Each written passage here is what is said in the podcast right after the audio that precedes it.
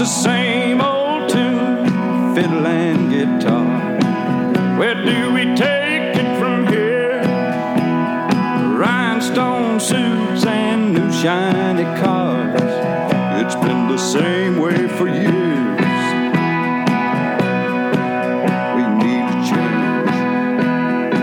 Hello, welcome to Moving Iron Podcast Morning Market Roundup. How's that sound, Chip? Oh, I like it. I like that. So, uh, looks like today started off pretty well. It looked like the markets opened up today. So, what do you see happening over the weekend, and, and then what do you see happen for the rest of the week?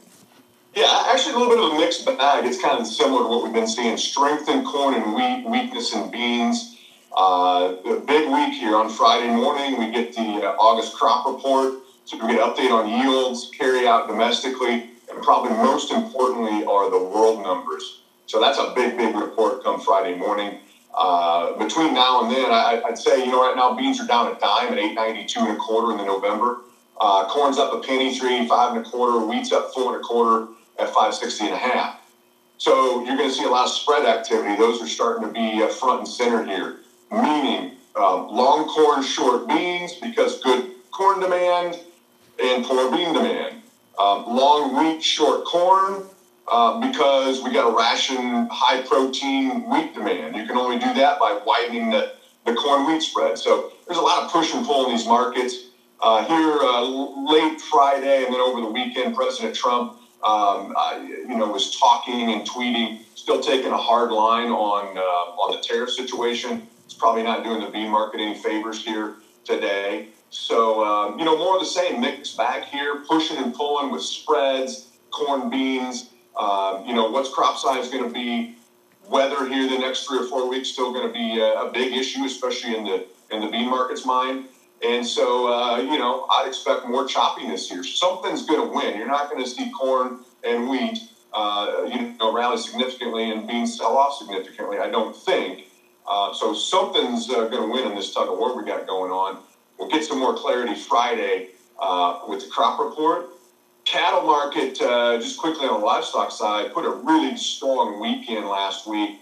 Um, be nice to see some follow through hogs are just horrendously ugly on a chart.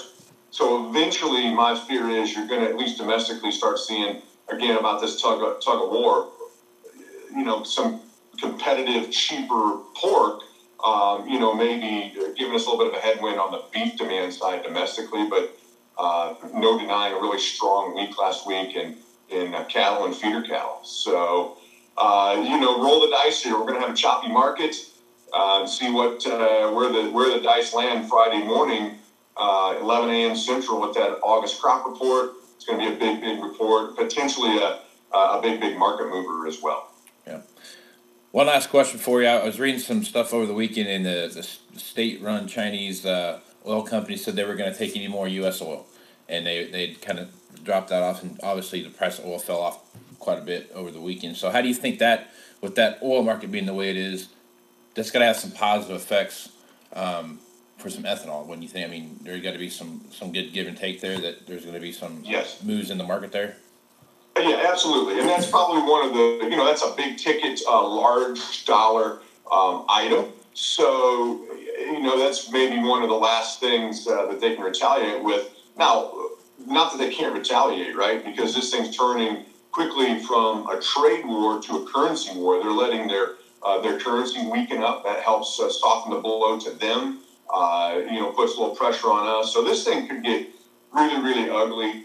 Bigger picture, though, that's a that's probably a bright spot. Um, you know, from a corporate standpoint, because China has stated they still want to go to this 15 cent, uh, 15% ethanol blend domestically there by 2020. That's a uh, you know an aggressive goal. But even if it's by 2025, um, something's got to give. We're going to have to supply them with corn or beans or both, uh, or the world is, and we're one of the uh, obviously um, highest quality, um, you know, most consistent sources of corn and beans. So a lot of moving parts in this thing, and uh, we're just getting into it. It's gonna we're gonna be debating this uh, for a long, long time. We're already sick of talking about it. I'm afraid it's gonna get worse before it gets better. yeah, that's for, that's an understatement. All right, Chip, guys, want to get a hold of you, talk about the marketing plan, and, and help manage some of the risk. How would they do that?